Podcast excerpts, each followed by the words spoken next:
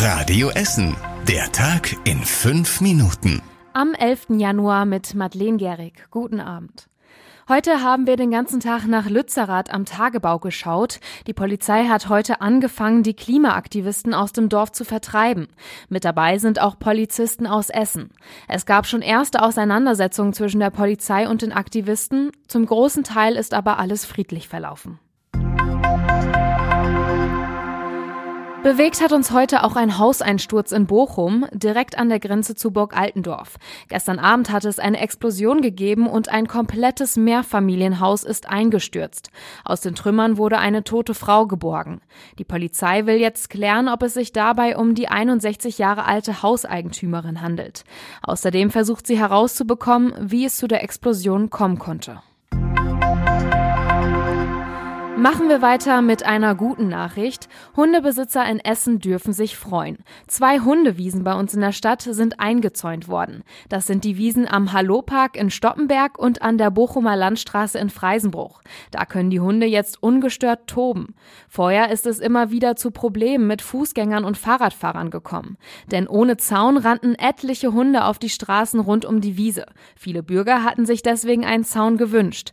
Zusätzlich gibt es jetzt neue Sitzbänke, Mülltonnen und Spender für Hundekotbeutel.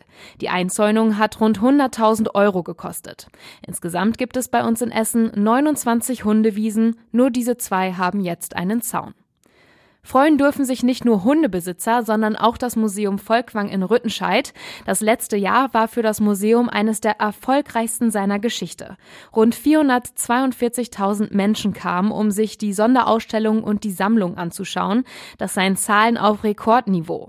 Museumsdirektor Peter Gorschlüter freut sich, dass das Museum so viele Menschen in der Stadt und von außerhalb erreicht. Das Museum Folkwang hat im vergangenen Jahr seinen hundertsten Geburtstag gefeiert. Dafür kamen im Februar sogar Bundespräsident Steinmeier nach Essen. Die Menschen in Delwig fordern eine Ampel an der neuen Eisenbahnbrücke. Das sagt der Bürger- und Verkehrsverein Delwig-Gerschede. Es geht um eine Ampelschaltung an der Kreuzung Prosperstraße und Haus-Holstraße. Bisher wird der Verkehr dort über ein Stoppschild geregelt. Mit einer Ampel könnten Anwohner und Radfahrer aber leichter die Straße überqueren und für Autofahrer gäbe es weniger Rückstaus. Das hat die Baustellenampel gezeigt, die genau da stand, während an der neuen Eisenbahnbrücke gearbeitet wurde.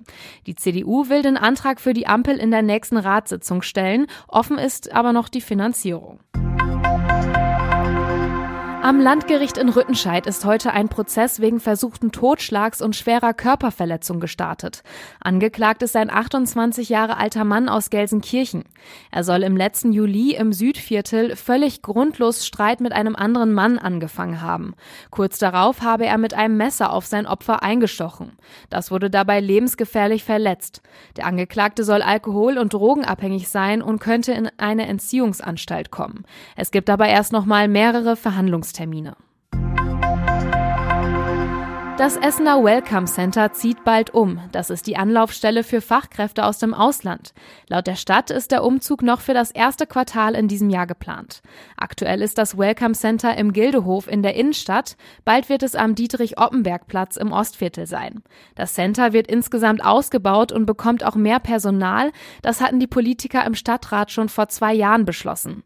Nötig ist das, weil sich das Center bald nicht nur um Fachkräfte, sondern auch um ausländische Studierende und Azubis kümmern wird. Und zum Schluss der Blick aufs Wetter. Auch in der Nacht weht ein kräftiger Wind. Der Deutsche Wetterdienst warnt sogar vor Sturmböen. Dazu ist es sehr bewölkt. Die Temperatur sinkt nur leicht auf acht Grad.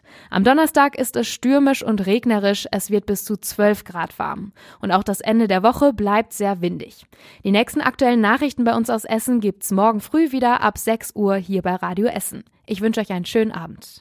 Das war der Tag in fünf Minuten. Diesen und alle weiteren Radio Essen Podcasts findet ihr auf radio essen punkt de und überall da, wo es Podcasts gibt.